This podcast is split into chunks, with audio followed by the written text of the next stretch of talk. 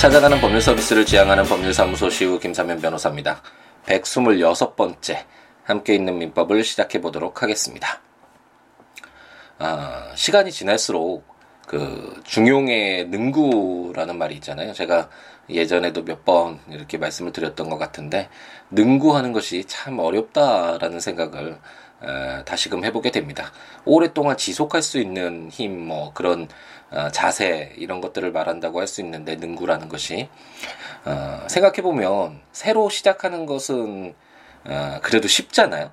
호기심도 있고 새로 하는 것이기 때문에 무언가 채워야 될 것도 많고 어, 그렇기 때문에 정말 즐겁게 에, 뭐 새로운 것을 배우거나 뭐 새로운 관계를 시작하거나 어떤 뭐 새로운 거 배움을 시작하거나 어떤 것이 되든 어, 어떤 좀 새로운 것들은 그래도 어, 좀 즐겁게 에, 좀 적극적으로 임할 수 있는데 반해서 한번 그것을 시작하고 점차 이제 지속해 가는 데 있어서 그것을 멈추지 않고 아, 정진한 그 목표점까지 예, 정진하는 것은 정말 쉽지 않다라는 그런 생각을 많이 하고 아, 요즘에 특히 좀 많이 아, 함께 있는 민법도 나태해지는 것 같고 시간이 점차 어, 그 텀이 예, 좀 길죠. 제가 이제 좀 최대한 빨리빨리 진행을 해서 함께 있는 민법 아, 우리가 민법 전체 1100개 조 100개가 넘는 이 점을 한번 읽어보겠다는 이 목표점을 향해서 좀 더 빨리 한번 진행해 보겠다라고 다짐을 한 것이 아, 얼마 되지 않은 것 같은데 아, 요즘 아, 이제 좀 나태해져서 또 이제 시간이 지나고 아, 이렇게 하다 보니까 아, 이렇게 조금씩 함께 있는 민법 팟캐스트도 어, 조금 녹음하는 시간이 이 간격이 길어지고 있고 아, 전자책도 이제 제가 아, 민법 청취 물권편 채권 총론 채권 강론까지 발간을 했는데 아, 이제 친족편하고 상수편 남겨두고 있는데 틈틈이 에, 쓰기 위해서 노력은 하는데 아, 생각보다 좀 진도가 안 나가는 뭔가 이렇게 적극적으로 막 신나서 이렇게 하는 아, 그런 것이 좀 에, 없는 듯 에, 합니다.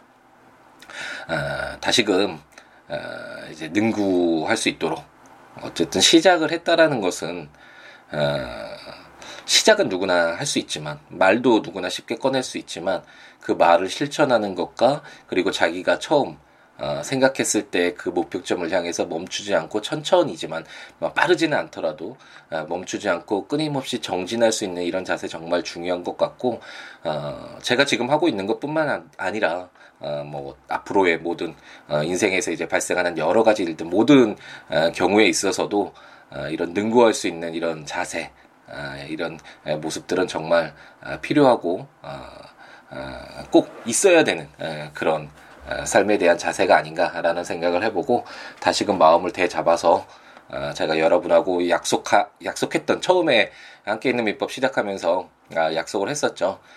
그동안 우리가 아, 법률이라는 것이 사실 법치국가로 살고 있는 현대 사회에서는 에, 모든 운영되는 대부분의 것들이 이제 법에 의해서 기준에 의해서 에, 운영이 되고 있기 때문에 법률이 항상 우리 곁에 있어서 어, 항상 갖다가 쓸 수 있는 가장 어, 친근한 무기여야 함에도 불구하고 그 동안에는 어, 법률이라는 것이 너무 멀게 느껴지고 뭐 이게 법률을 읽었을 때 이게 한국어인지 외래어인지 외국어인지 알 수 없을 정도로 그렇게 용어가 친숙하지도 않고 아, 그런 어려운 점이 있기 때문에 이런 법률과 좀 아, 친숙해지자, 친해지자, 친구가 되자라는 의미에서 한번 아, 처음엔 어려울 수 있지만 1100개가 되는 엄청난 양이기도 하지만 그래도 꾸준히 천리만은 아니더라도 천천히 정진해서 한번 전체적으로 읽어보는 이 목표점을 향해서 같이 손잡고 걸어가 보자라는 그런 말씀을 드렸었는데 이제 중간 지나고 있으니까 그리고 전자책도 아, 이제 거의 마무리를 향하고 있으니까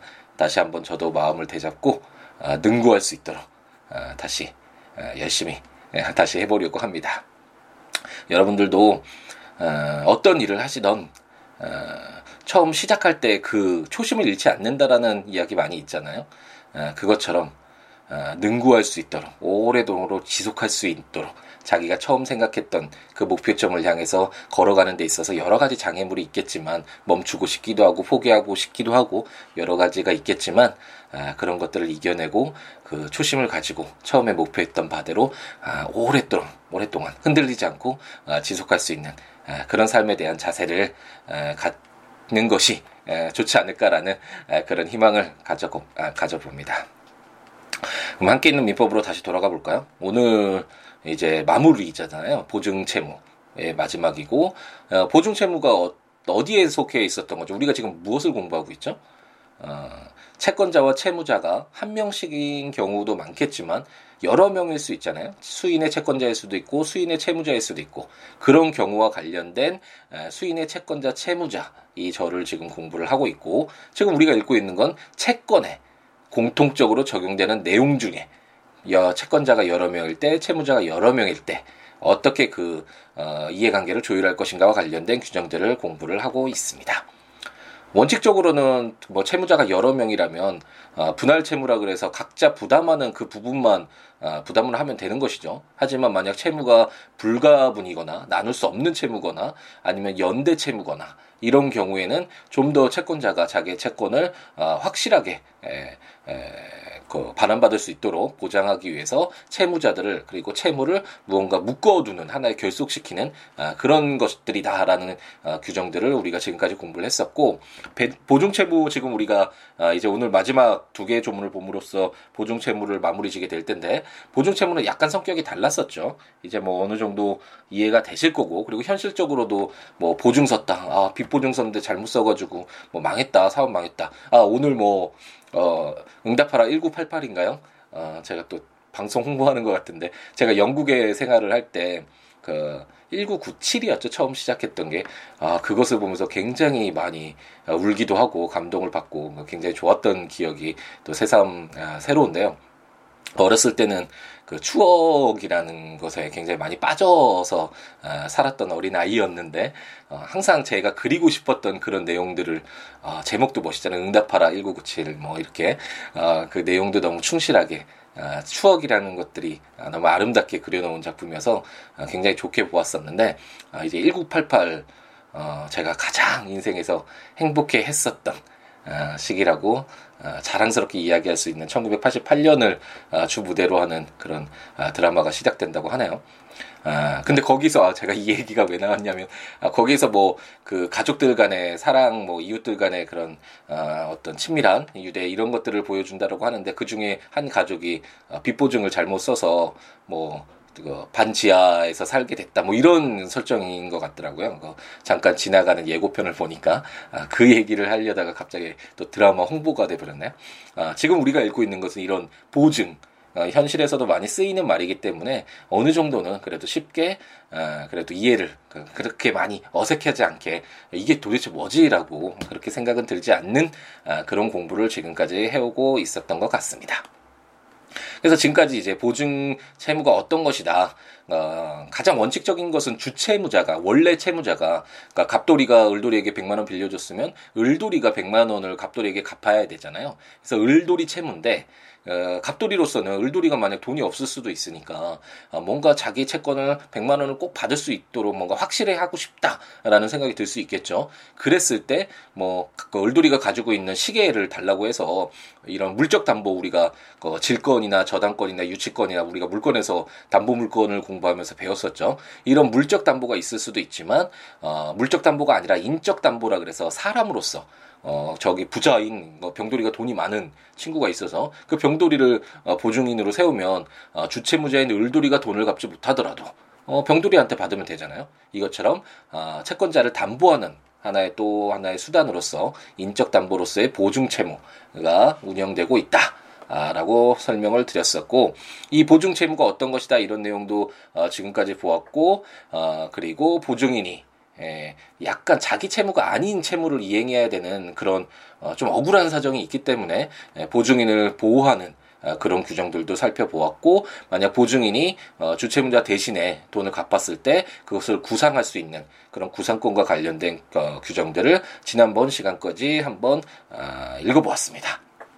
뭐 이제 오늘은 어, 두 개의 조문을 보게 될 텐데요. 제 447조를 보면 연대 불가분 채무의 보증인의 구상권 이라는 제목으로 어느 연대 채무자나 어느 불가분 채무자를 위하여 보증인이 된 자는 다른 연대 채무자나 다른 불가분 채무자에 대하여 그 부담 부분에 한하여 구상권이 있다라고 규정을 하고 있습니다. 이것도 구상권 관련 규정이네요. 우리가 지난번 시간에 이제 구상권 많이 봤었잖아요. 어, 수탁 보증인이라고 해서 그 보증인 그 주채무자의 을돌이의 부탁으로 만약 병돌이가 보증인이 된 경우와 어, 부탁하지도 않았는데 병돌이 스스로 보증인이 된 경우 또 하나는 을돌이가 원하지 않았는데 너 하지마 너 보증인 절대 하지마 나 너 싫어 뭐 이렇게 얘기를 했는데도 병돌이가 그 주채무자의 의사에 반해서 어, 이렇게 어, 보증인이 되는 경우 이렇게 세 가지 경우 구상권이 달라진다라는 내용도 어, 공부를 했었는데 이제 제 447조에서는 연대 채무자나 어느 불가분 채무자를 위하여 보증인이 된 어, 경우를 규정하고 있습니다. 만약 갑돌이와 을돌이가 어, 연대 채무자라고 한번 해보죠. 뭐 정돌이한테 100만 원의 채무가 있었다라고 한번 가정을 해보겠습니다.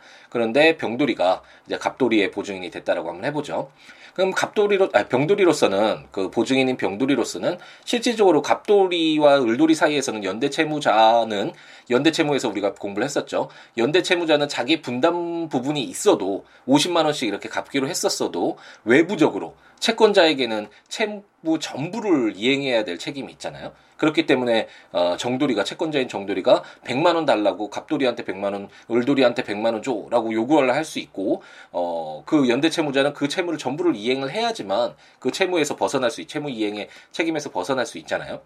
어, 그렇지만 이제 갑돌이에게 갑돌이에 대한 채무에 대해서 보증인이 된 병돌이로서는 자신은 갑돌이가 채무가 50만 원이 원래 있으니까 그 50만 원만 생각을 하고 어, 실질적으로 어, 보증인의 지위에 서게 된 것이겠죠. 하지만 어, 갑돌이가 연대 채무자다 보니까 갑돌이나 을돌이 모두 채무를 이행하지 못하게 되었을 때 갑돌이가 어, 병돌이에게 채무자에게 채무 전부를 어, 이렇게 이행해라 라고 청구를 할 수 있겠죠. 그래서 병돌이가 어, 울며 겨자 먹기로 어쩔 수 없이 자기는 갑돌이가 가지고 있는 실질적인 50만 원만 부담하면 된다라고 생각을 했었는데 100만 원을 전부 어, 이행해야 되는 경우가 발생할 수 있을 것입니다.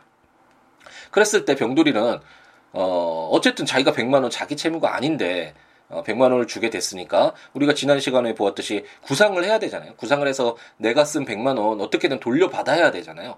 그래서 원칙적으로는 그 주채무자인 갑돌이에게 돌려받아야 되겠죠. 근데 갑돌이는 자기 부담 부분이 50만 원이기도 하고 또 만약 경제적 능력이 지금 없는 상황이니까 갑돌이가 병돌이가 보증인인 병돌이가 갚게 된 것이잖아요. 그렇기 때문에 그 100만 원 전부를 손해 보게 될 수도 있는데 보니까 을돌이 연대 채무자인 을돌이가 이제 좀 경제적 사정이 나아져 서 어 주머니 사정이 나아져서 이제 50만 원 정도는 갚을 수 있는 뭐 그런 상황이라고 한번 가정해 보죠. 그러면 그 보증인인 병돌이는 음, 갑돌이에게 우선 어, 받아야 되는 것이 맞지만 다른 연대 채무자인 을돌이 채무를 대신 갚아준 거가 똑같잖아요.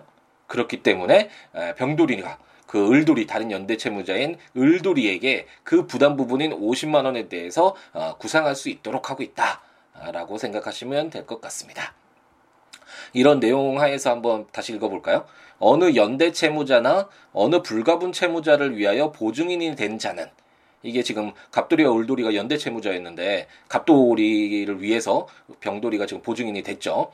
다른 연대 채무자나 다른 불가분 채무자에 대하여 지금 을돌이에 대해 을돌이죠. 다른 연대 채무자 을돌이에 대하여 그 부담 부분에 한하여 구상권이 있다라고 해서 을돌이가 갑돌이와 내부적인 분담 어, 비율로서 50만 원씩 이렇게 에, 부담하기로 했었는데 그런 50만 원에 대해서 어, 보증인인 병돌이가 다른 연대 채무자인 을돌이에게 구상할 수 있다라고 어, 규정을 하고 있습니다.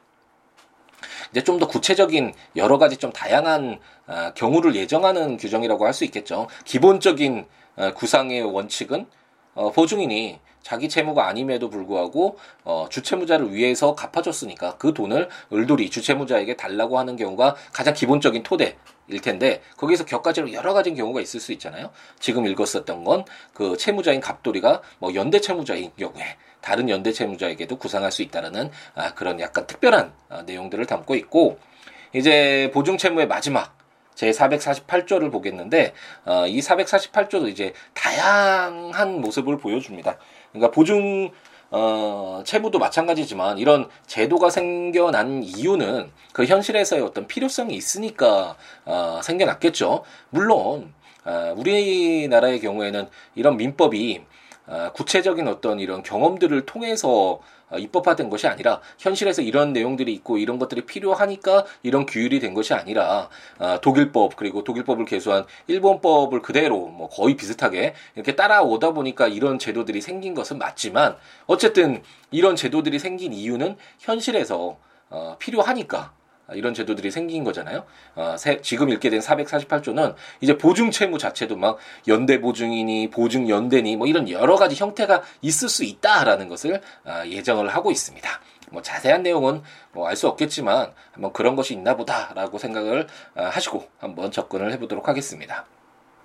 제 448조를 한번 보면 공동 보증인 간의 구상권이라는 제목으로 제 1항 수인의 보증인이 있는 경우에 어느 보증인이 자기의 부담 부분을 넘은 변제를 한 때에는 제444조의 규정을 준용한다.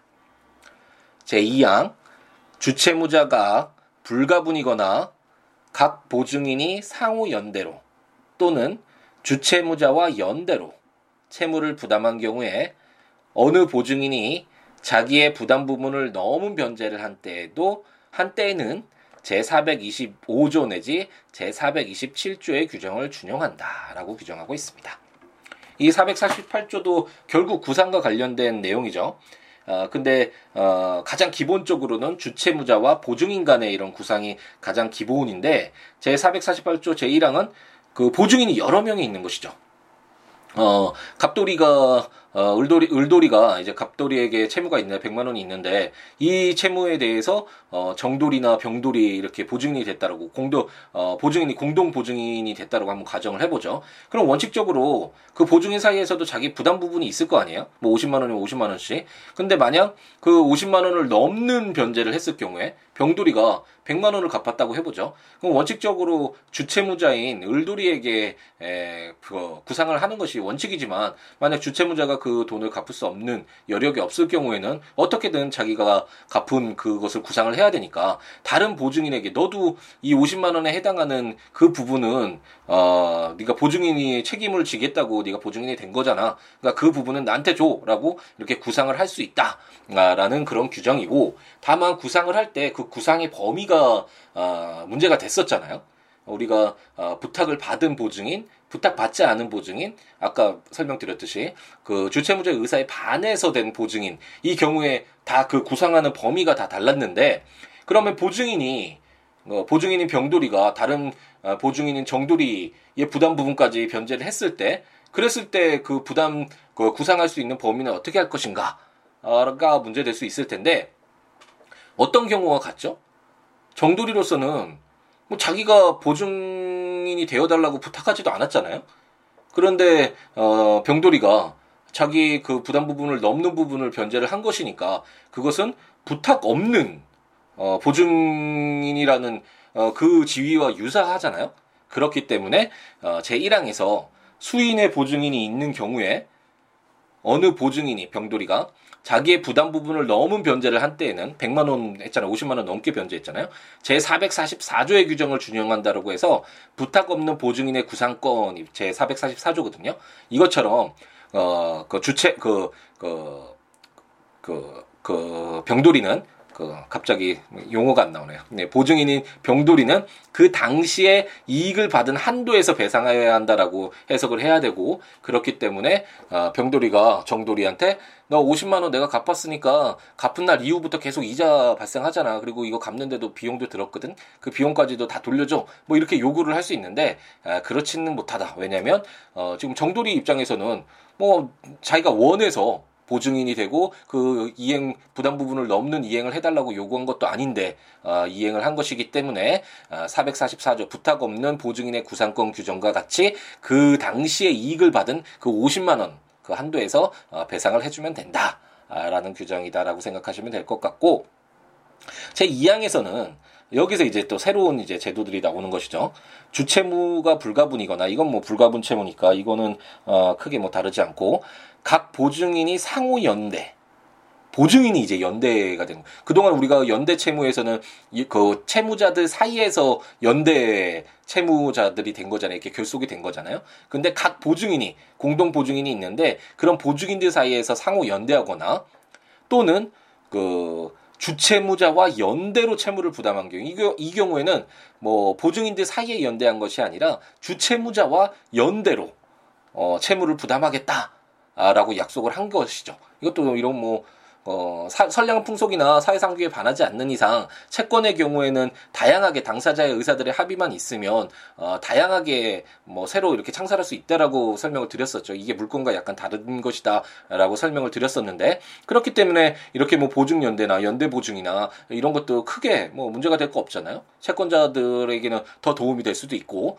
이런 경우가 있을 수 있는데 이런 제도의 어떤 채무가 발생했을 때 어느 보증인이 자기의 부담 부분을 넘는 변제를 한 때, 그랬을 때 그 구상권의 범위를 어떻게 할 것인가 여기서도 문제될 수 있잖아요. 우리가 1항에서는 그 그냥 공동 보증이었으니까 병돌이와 정돌이 사이에 보증인 사이에 자기 분담 부분만 어 부담하면 되잖아요. 이게 분할 채무가 원칙이었고 어 그렇기 때문에 만약 그 부담 부분을 넘는 범위를 어 변제를 했다면 병돌이가 다른 보증인에게 아그 이자 같은 거그 어, 부탁을 한 보증인이 구상하게 되는 그 범위의 어떤 구상권을 행사할 수는 없고 부탁을 하지 않았지만 자기 스스로 어, 그 보증인이 된 자와가 어, 구할 수 있는 그런 구상의 범위 내에서 그 이익을 받은 한도 내에서 어, 대체적으로 그 원금이 되겠죠. 그 안에서 배상을 하여야 한다는 것이 제 1항이었는데 만약 주채무가 불가분이거나 보증인이 상호 연대를 하기로 약속하거나 주채무자와 그 연대를 해서 채무를 부담하겠다라고 한 보증인의 경우에는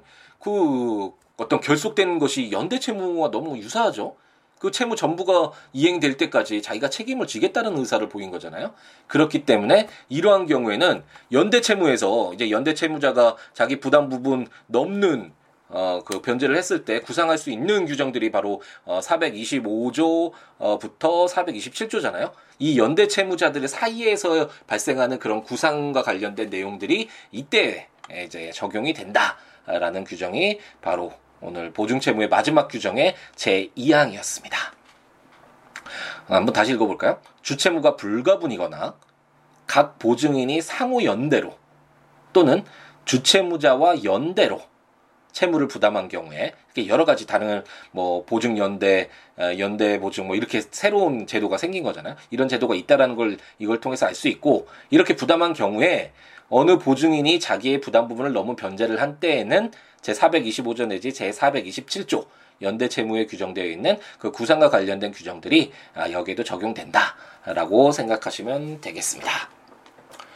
아, 이제 벌써 정말 채권 총론도 마무리를 향해서 가고 있죠. 이제 채권의 양도와 채무 인수 이 부분 약간 어, 독특한 내용인데 이제 채권이 발생을 했고 채무가 발생을 했는데 그게 계속 가지고 있을 수도 있지만 채권을 다른 사람에게 넘길 수도 있고 채무가 내가 대신 갚을게라고 채무가 인수될 수도 있잖아요. 이런 내용들을 이제 간단하게 보고 이제 채권 총론에서 또 마지막으로 좀 중요한 부분이라고 할 수 있는 채권이 이제 발생하고 채권이 어떤 내용이고 채권이 변동되는 내용까지 읽어봤 으면 또 하나 뭐가 있죠? 어떤 권리 의무라도 그런 관점에서 어, 바라보는 것이 좀 중요하다고 제가 예전에 설명을 드렸었죠. 발생이 있고 그 어떤 뭐 변경이나 그런 내용들이 어떻게 뭐 움직이는 그런 내용 중심적인 부분이 있고 그 마지막에는 그게 없어지는 소멸되는 내용들이 아, 분명히 생기겠죠. 그렇기 때문에 이제 채권의 소멸과 관련된 이 규정들은 좀 많이 있는데 우리가 그 연대 채무할 때도 많이 봤었죠. 그 절대적 1인에게 발생한 연대 채무자 중 1인에게 발생한 그 효력을 다른 연대 채무자에게도 절대적으로 효력을 미치게 할 것인가와 관련된 어 1인에 발생한 그 절대적 효력 연대 채무 관련된 그 규정들 통해서 어 뭐 상계니 면제니 변제니 뭐 이런 내용들을 우리가 어 잠깐 읽어보았잖아요. 규정이 나와 있는 걸 확인했었죠. 그게 바로 이제 나중에 어 채권의 소멸과 관련된 규정들에서 좀 더 자세하게 어 확인을 하게 되겠습니다. 예, 조문들 어, 읽을 때 제가 어, 좀 천천히 그리고 그 문맥 그 내용들이 이렇게 분리가 될 때 정확하게 이해가 좀 어, 쉽도록 아, 이렇게 구분해서 읽어드리고는 있는데 아무래도 한 번 이렇게 들으실 때는 정확히 이해하기가 쉽지 않으실 테니까 어, 조문들 보시면서 어, 들으시면 좋을 것 같고 국가법령정보센터 어, 이제 인터넷에 들어가셔서 민법 치신 다음에 해당 조문들 보시면서 어, 들으시면 좋을 것 같고요. 어, 그리고 아까 말씀드렸던 이제 제가 열심히 이제 마무리 지려고 하고 있는데 전자책 함께 있는 민법 민법 종치 물권편 채권 총론 채권 강론까지 나와 있으니까 아, 구입하셔서 해당 조문과 설명들 보시면서 어, 들으셔도 좋을 것 같고 그리고 블로그 아까 말씀드렸지만 siwo.net s i w o o l a w.net 그 블로그에 오셔서 해당 조문과 설명들 어, 보시면서 어, 들으셔도 좋을 것 같습니다. 이제 곧 어, 이제 진도를 따라잡을 것 같네요. 함께 있는 민법 팟캐스트 진도를 따라잡을 것 같은데 제 블로그에 오셔서 어, 조문과 설명들 보시면서 어, 들으셔도 좋을 것 같습니다. 그 외에 뭐 여러 가지 이야기들 어떤 이야기도 좋으니까 어, 저에게 연락을 취하고 싶으신 분은 블로그에 오셔서 siwo.net에 어, 글을 남겨주시거나 026959-9970 전화 주시거나 siwo 골뱅이 gmail.com 메일 주시거나 어, 트위터나 페이스북에 어, siwo에 연락을 주셔서 아, 살아가는 이야기, 뭐 어떤 이야기든 아, 나누면서 함께 예, 걸어갔으면 좋겠습니다. 아, 제가 약간 어, 좀 아까도 말씀드렸지만 능구하는 그 자세가 필요하다 마음을 되잡아야겠다라는 그런 말씀도 드렸는데 아마도 이제 이제 다음 주에 어, 제가 이제 영국에 이제 갔다 오겠다라고 그때 설명을 드렸는데 영국을 가기 전이어서인지 많이 설레기도 하고 좀 지친 것 같기도 하고 새로운 어, 활력이 필요하다라는 그런 느낌 때문인지 에, 많이 좀 나태해진 건 있는데 에, 가기 전에 한 어떤 순간이 되면 뭐 모든 것이 변하지 않잖아요. 항상 그 순간순간 어, 정말 충실히 채워가는 것이 중요하니까 어, 영국 가기 전에도 다시 마음을 되잡고 열심히 에, 순간순간 채워야겠다라는 생각을 해봅니다. 에, 오늘 밤에는 이제 비가 내린다고 하는데 비가 오면 정말 겨울이 이제 우리 곁에 와 있을 것 같은 그런 생각이 드네요. 어, 항상 건강 조심하시고요. 저도 약간 콧물이 나면서 좀 맹맹 소리가 나는 것 같은데 항상 건강 조심하시면서 순간순간 충실히 그리고 아름답게 행복하게 어, 채워가시기 바랍니다. 다음 시간에 이제 채권의 양도 규정들을 가지고 찾아뵙도록 하겠습니다. 다음 시간에 뵙겠습니다. 감사합니다.